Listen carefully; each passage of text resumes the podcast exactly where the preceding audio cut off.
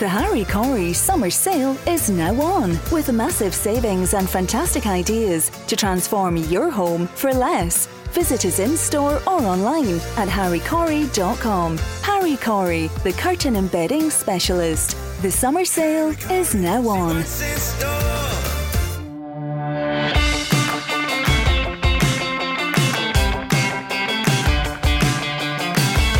So joining me in this episode of Laughter Unlocked is YouTuber and TikTok star and rising star in the stand-up comedy game, Finlay Christie. Finlay, really, really good to have you on the, the show. How are you?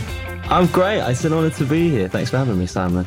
No, it's a pleasure. It's a pleasure. You are about to embark on your first solo show at Edinburgh.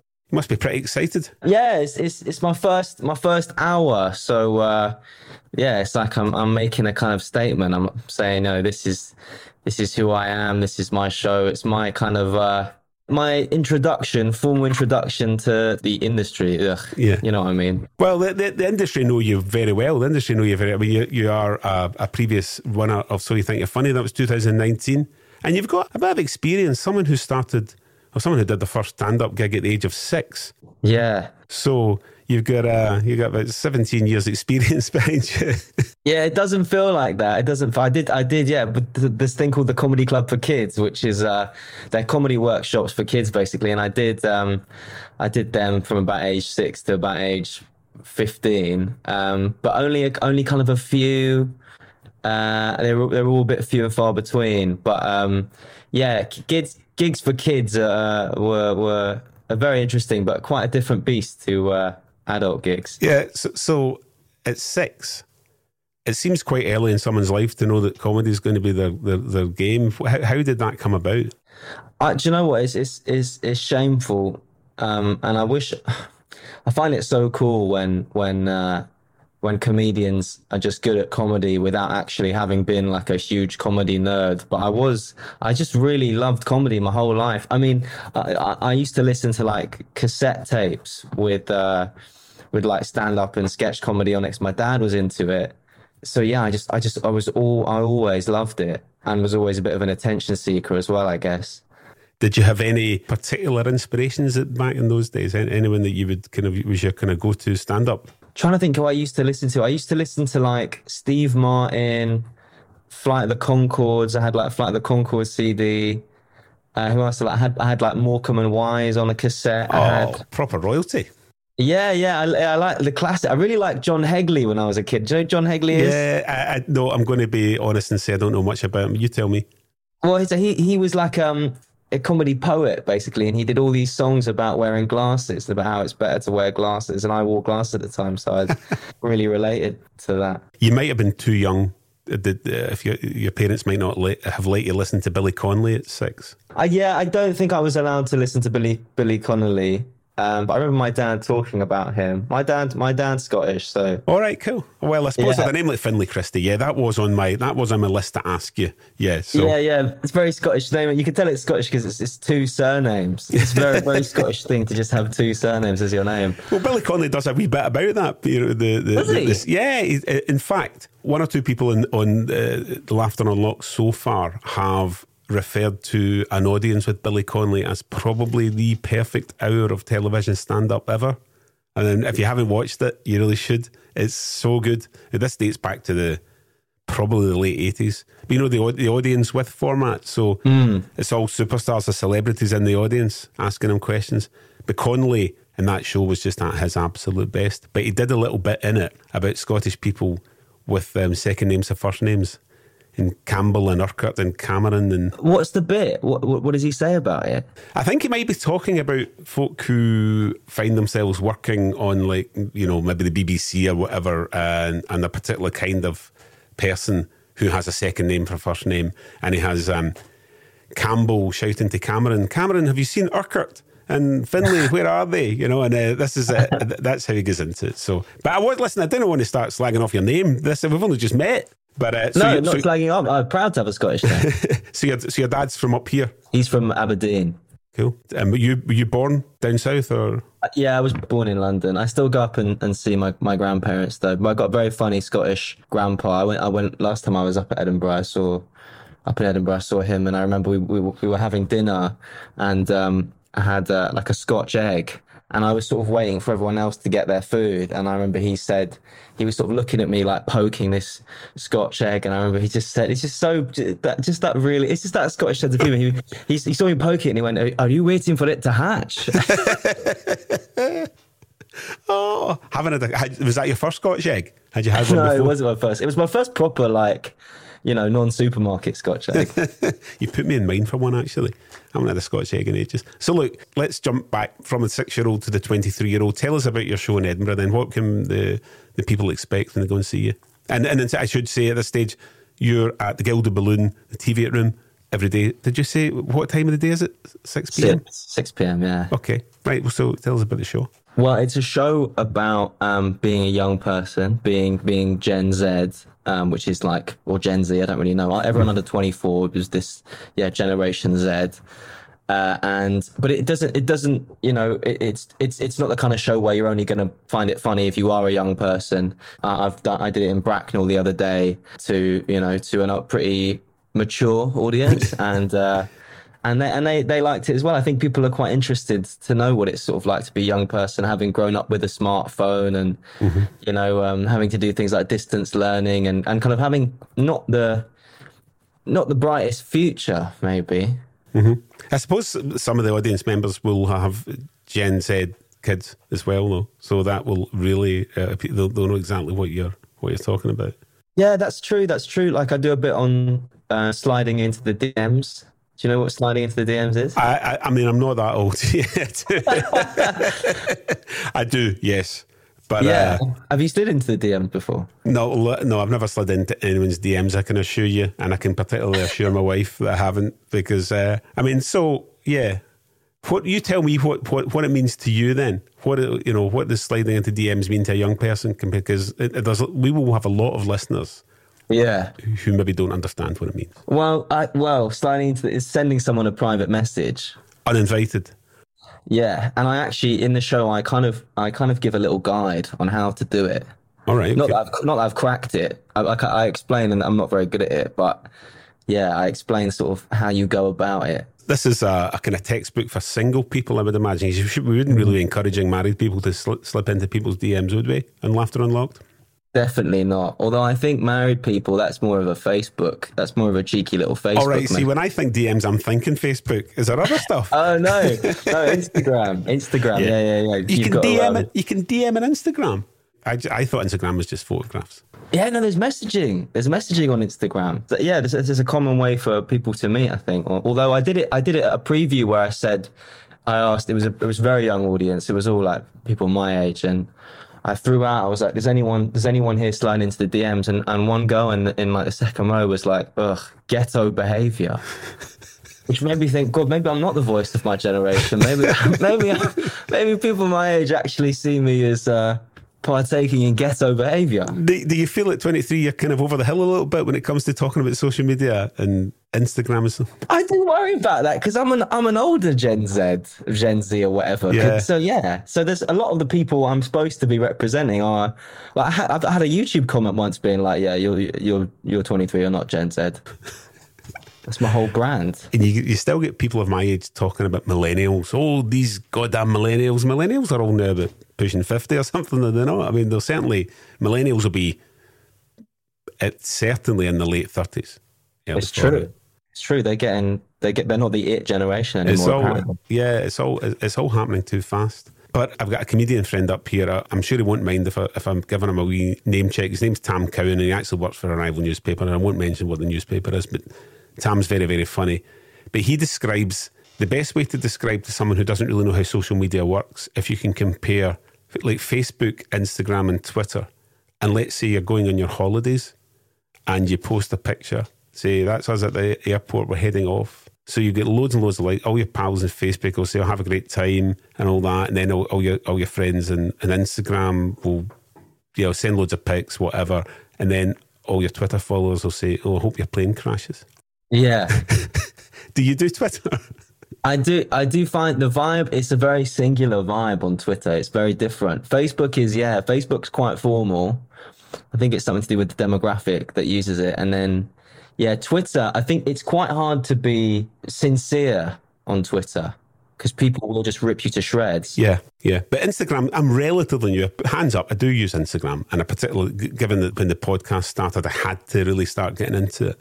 But I don't really understand that well how it works. But it does seem a very, very happy place. Really happy, cheerful place. You don't get any negative feedback in, in any of your posts. I don't think. I might be wrong. No, I think you're right. I think Instagram is probably um, probably is the friendliest one, actually. Yeah. Yeah, you do. I feel yeah, I feel relatively safe on there, especially compared to TikTok. People on TikTok, um, kids, man, they're mean. So YouTube and TikTok's probably where you have your, your kind of largest audience. Yeah. Yeah. So yeah. I mean, you, I, I would imagine at the age of twenty three, you probably don't even have Facebook, do you? I do actually have Facebook because because when I because you still sort of need it for for comedy. Yeah. I don't know how I don't know um, if it works the same outside of London, but yeah, it, when, when I started to book gigs, you'd need to join Facebook groups. Mm-hmm. So going back again in time, so you, you know, you, age of six, you kind of you know you, you start doing the comedy for the first time. At what point in your your young life did you realize actually, yeah, this is this is what I want to do, and this is where I'm where I'm heading? Can you can you can, can you pinpoint a particular moment? Very late. It was not. It was not at all. I think when I was a kid, I wanted to be uh, a writer and then an actor, and then I didn't really know. I thought I wanted to maybe get like a normal job, and then when I started doing stand up again at uni, which is when I first did adult gigs, um, I sort of put the pieces together and went, well, I wanted to be an actor, then a writer, or a writer, then an actor, and I love comedy, and co- doing stand up is all of those. Mm-hmm. Mm-hmm. So it, ju- I just sort of after I'd had a after I'd won, so you think you're funny, and then coming out of that and and um, and sort of picking up a bit of momentum and making videos it's only very i mean i'm still not i'm still not 100% like i'm i'm still accepting that it, it could all still go tits up and i'll get i'll get a sort of job in uh, marketing or something but uh, yeah very very recently. Well you, are keeping very good company and being a, a winner of so you think you're funny alongside the likes of lee mack and peter kay. So you know you're doing something right and you know that that must give you a wee bit of confidence that you've that you you're heading in the right direction it does. It it does definitely, but yeah, you got to prepare. You got to prepare for it all to to go wrong. Yeah. I don't know. I don't know. It does. Uh, after so you think you're funny, it did give me a lot of confidence. But um, yeah, I'd love to love to make it a career if I could. As far as the kind of you know the the video content and the online content is concerned, I imagine, in fact, well, I know that a lot of a lot of people who were traditional stand ups when lockdown happened and COVID came along, they were all thinking along these lines it must have been. Uh, uh, did Did you find it quite fascinating watching older people, more established acts, having to suddenly learn this new kind of aspect to comedy and get their heads around it and and and fumble their way through it? It was interesting especially because that's not how I had approached it. I'd I'd wanted to make videos on TikTok because I liked the app mm-hmm. and I was just addicted to it, and I want and I and I and I wanted to post my stuff. But went to see yeah, seeing these older comics kind of not really understanding how the app worked and I could tell that they weren't watching videos on it. Them trying to post a video, not really understanding kind of the unwritten rules of the app mm. was without being mean, it was sometimes a bit cringe. Mm-hmm. But but other times I really liked it because I was like, oh, you know what? They're they're they're they're, they're giving it a go. Some people really got their heads around it. Mm-hmm. Mm-hmm. I was I was actually I was just talking to um, Russell Hicks. Yeah he's got like a social media guy, I think, that kind of helps him with the subtitling and stuff. But he's blown up on TikTok, and that's it's not his generation at all. Yeah. But um, he's rightly so. He's developed a big following on it. Yeah, people discovered they had a talent for it by accident because of the, the circumstances we found our, ourselves in. What about you? I mean, you winning the So You Think You're Funny in 2019 mm. must have felt like this is a real, real springboard for, for you know, to do stand up. And then within a matter of months, everything just shuts down. I mean, which is probably probably a bit of a sore one looking back, as, as far as the, the timing was concerned. As soon as I won So You Think You're Funny, I moved to France. Right. So I wasn't really capitalizing on it anyway. I was still halfway through a uni degree, and my year abroad was a month. I started a month after So You Think You're Funny in my head, I was like, well, I, I want to do stand up, but I still, I still want to finish my degree. So, what was your degree? Well, it was called, so it's called language and culture. So I did French and Chinese, basically. and then some. Have you tried? And you've tried comedy in, in other languages as well. Yeah. So after I did So You Think You're Funny, when I was in France, the way that I was sort of learning the language was by doing stand up in French. Wow. So I do gigs in like I did a lot of gigs. The, the scene there is North African, so I did a lot of gigs in shisha bars and stuff, and I get paid in shisha. And uh, it was Cool. a mad experience, but I had some of the best gigs of my life over there. Presumably, you were pretty fluent, so you could handle that. I mean, I'm breaking out in a cold sweat thinking about even trying to be funny in your own language is a challenge for most of us. But doing it in a second language, hats off to you. It was tough, but also you have the advantage of having an angle. Yeah, I was the English guy, and mm-hmm. also you have a funny accent, which which just Was- makes people laugh. I would go up on stage and at these shisha bars and say "Assalamu alaikum," and they'd find it so funny because it's an English guy saying an Arabic word in France. So it's this weird. It's such a they they would fall about the place. Oh, I shouldn't. I shouldn't bring this up. but I've got this image of uh, Allo Allo and the cop. I don't know. Is it the, the, the you might be too young to Seen it, remember. Unfortunately, I'm sorry. I've you ever seen Allo Allo? All right, okay. Well, having said that, you're only 23. A Allo Allo was in the 1980s. Yeah, it was. Uh, it was set during the Second World War, and it was um, it was a comedy show about the, the resistance, and they had um, they'd intercepted intercepted a British officer who was trying to get back to the UK, back to Britain, and they they basically they, they said, "Look, just go undercover as a policeman." so he was kind of walking hmm. around trying, you know, pretending to speak French. But anyway, it's like no one listening to this will remember Alolo, so I'm not going to talk about it anymore. But so, and what about Chinese? Have you tried comedy in Chinese? Oh, I wish. I wish I, I, I, I'm not good enough at, Chi- at Chinese to, to have done a set. I haven't even done a gig in China. Unfortunately, a bit, a bit of a struggle getting a visa at the moment, so can't really go over there. So Edinburgh, then tell me what are you hoping for? I mean, there is, in fact, yeah. I was going to ask you about the differences between you know doing online video content and then doing live stand up. Both present challenges. Nothing more challenging than doing it in a, in a in a second language, obviously.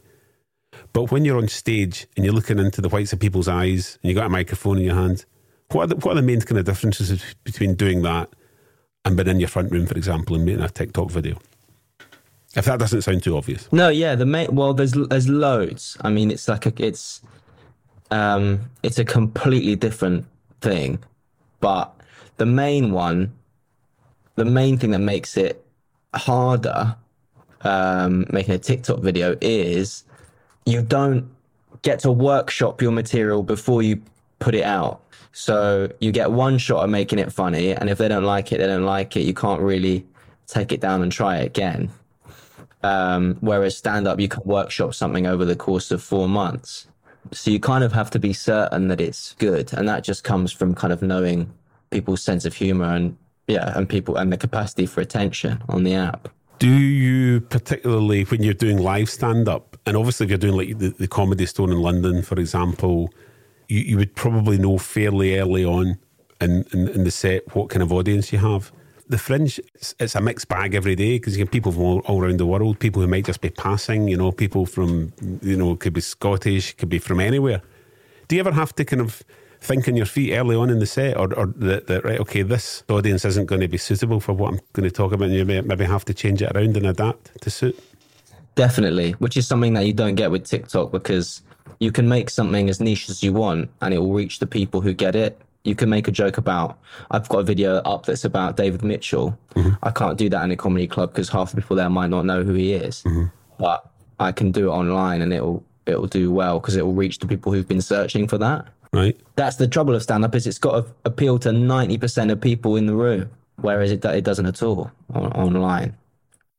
Further reductions in the Harry Corry summer sale with massive savings and fantastic ideas to transform your home for less. Visit us in store or online at harrycorry.com. Harry Corry, the curtain embedding specialist. Further items reduced in store and online. Have you ever been really badly affected by nerves? You, you do strike me as quite a confident person, but have you ever have you ever had a, a moment on stage where you've just thought, ah, it's not working, and your panic sets in? Th- thank you, thank you for saying that. I've seen I'm a confident person. That's that's that's boosted my confidence even more. I um, yeah, definitely have had like early on, like doing gigs. Uh, when you do it, when you do like a big crowd, and you think, or big, you know, big compared to what you're used to, and you think, God, this is not going well. Or I had one gig where they were all talking over me, and it was people that I knew from my uni, like my friends talking over me doing stand up. really embarrassing. Oh wow! How did, did did you um did you take uh, take it up with them afterwards? Um, no, because I was because I was trying to fit in at uni, so I wasn't gonna. I think I would have thought I was a bit of an asshole if I was like, "Are you? Can you not appreciate the the art I'm doing for you? Like, stop schmoozing and trying to, you know, make friends at a new place." So your your voice will also be familiar to younger parents who are CBeebies fans and whose children are CBeebies fans. I've been doing my research. I don't know if they'd be like I put on a voice when I did the kids TV show, so I don't know. Nobody's ever recognised me by my voice. But um, yeah, yeah, Waybuloo. Waybuloo. Yeah, Tell me how that how that came about. Waybuloo. That was a kids TV show I did when I was doing stand up as a kid and really interested in acting. I went for an audition. It was the first audition I'd ever gone for, and it ended up being a series that ran for well, ended up running for 150 episodes. Wow! And you play you you voiced the character is it Yojojo? Is that how you pronounce Yeah, it? yeah, yeah. I voiced Yo Yeah. Jojo. Yeah, Excellent. Yeah, it it was uh, a very strange experience. Kind of, uh, I think it taught me how to be professional uh, at a very young age. Uh, So does that bring back happy memories for you? Uh, yeah, I mean, I really enjoyed doing it, but it also brings back memories of just like being like really young and like in a studio when I should have been at school and being like exhausted and asking the producer like, how many more scenes do we have to do? Yeah, but yeah, it was, it was a great experience. It was more fun than school. I'm glad we had a chance to mention CBeebies because, as the listeners will know, that I'm doing one wee 10 minute spot at the, at the Fringe this year. And I've spent about two years putting together about 10 minutes worth of material. But part of it, CBeebies comes into it because as a newspaper person in Scotland, you get to know the, the underworld gangster scene pretty well. A lot of the uh, the hard men, gangsters, kind of un- underworld figures, all give themselves um, nicknames that sound like cartoon characters. There's been a Fraggle, and there's been a Bonzo, and there's been a Scooby, and all that kind of thing. So I do a wee bit about.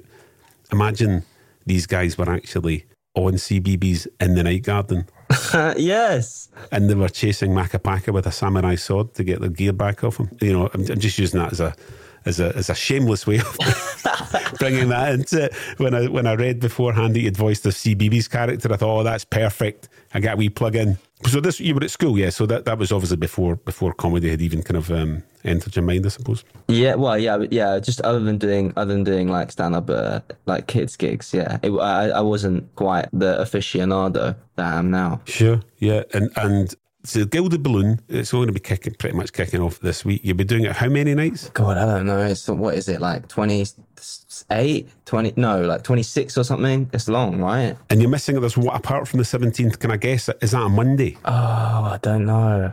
I bet it is. There's just some one of the previous guests was uh, saying that, that Mondays aren't always the best day, and then if you're going to skip a day, and take a Monday off. You know, so may, maybe I'll be. Yeah, I've- I've heard Wednesdays are tough as well. Mondays and Wednesdays. What are you looking forward to most about coming up here and doing your, your first solo show, apart from all the laughs? Well, like my mates are all going up. Yeah. All the people that I started with are, uh, yeah, are, are going up and doing shows, or yeah, so like just hanging out with them every night and and be like hanging out with like being able to like brown nose more successful comedians in in like the the fancy bars and stuff. Yeah.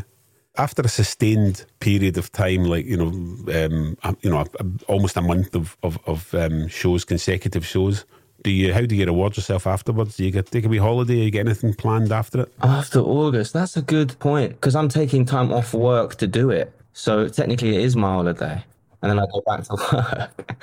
Right. So, t- well, tell me about that. Tell me about your day job. I write TikToks for companies. All right. Cool. Yeah, I, I write. I write like um. I'll go to like Pizza Hut and be like, yeah, if you want to make your video about pizza go viral, this is what you have to do. Superb. Do you star in any of these videos? Do you just purely write them, or do you do you pop up in any? I've been in a couple. I did one for weirdly a teeth whitening brand because we were looking for a comedian to do it, and everyone else was too expensive. So I said, I was like, I'll do it. Yeah, they can afford you now. They won't be able to afford you next year. Well, that's the the goal. This is Jim. Do you will you be so you're taking a month off to do the fringe basically that, um, but then you get back into that. Yeah. Does the fringe lend itself to do much video content? Will, be, will people be able to watch your show on YouTube and so on? I think I'll probably try and do the show like around before I put it out somewhere because I think when you put when you put your material out, you kind of have to retire it. So mm-hmm. I'll try and do it as much as I can before I put it out online. But it might be streamed a few places. I don't really know. Yeah, I think it might be streamed on Next Up or something. Again, this I'm going to sound like a complete luddite, which again is a term that dates back to the early 20th century. I'm going to be a bit old fashioned and ask you to invite people who are listening to this who don't know much about Finlay Christie. Where's the, you got your phone in your hand at the moment. What's the best thing to do? Where do they go to see your content? I would recommend that a good, a good crash course would be if God, it feels so cringe, like marketing yourself, like having to. No, go on. That's yeah. That's why we, we asked John. Big opportunity to plug your your work. But yeah, I think um, the thing I'm most proud of that I put out online is I did a series. Uh, it's on YouTube and TikTok. It's called uh, "When They Go to a Foreign Country in a Hollywood Film," and it's essentially like a, a film in one minute clips that is kind of a parody of every action film where they go to like the Middle East or South Asia. I try to pack in as many kind of of those kind of recognizable tropes as possible. So the opening video is, you know, the kind of British professor character, three buttons open, played by Tom Hardy. The helicopter blades are spinning and blowing his hair everywhere, and he's and he's kind of welcoming the the FBI agent or whatever. You know, it, it, it, I try and pack as much in there as possible. And I'm really happy that with the fact that I kind of managed to like wing a narrative and and yeah, figure it out as as I went along. So yeah, I'm, proud of that. Go give that a watch, and if you like that, then I'll, you like you come to the show. Absolutely. What do you do uh, when you're away from comedy? What are your kind of hobbies? Have you got anything? Are you, are you a football fan, or what, what do you do to kind of take your mind off it all when you're not making content or making people laugh? God, it's you put me on the spot there. I don't. I don't really do anything else. I, I'm, I'm quite busy with it, but if I if like when I do have a spare moment, I try and keep up my languages. I try and keep up my French, and my Chinese.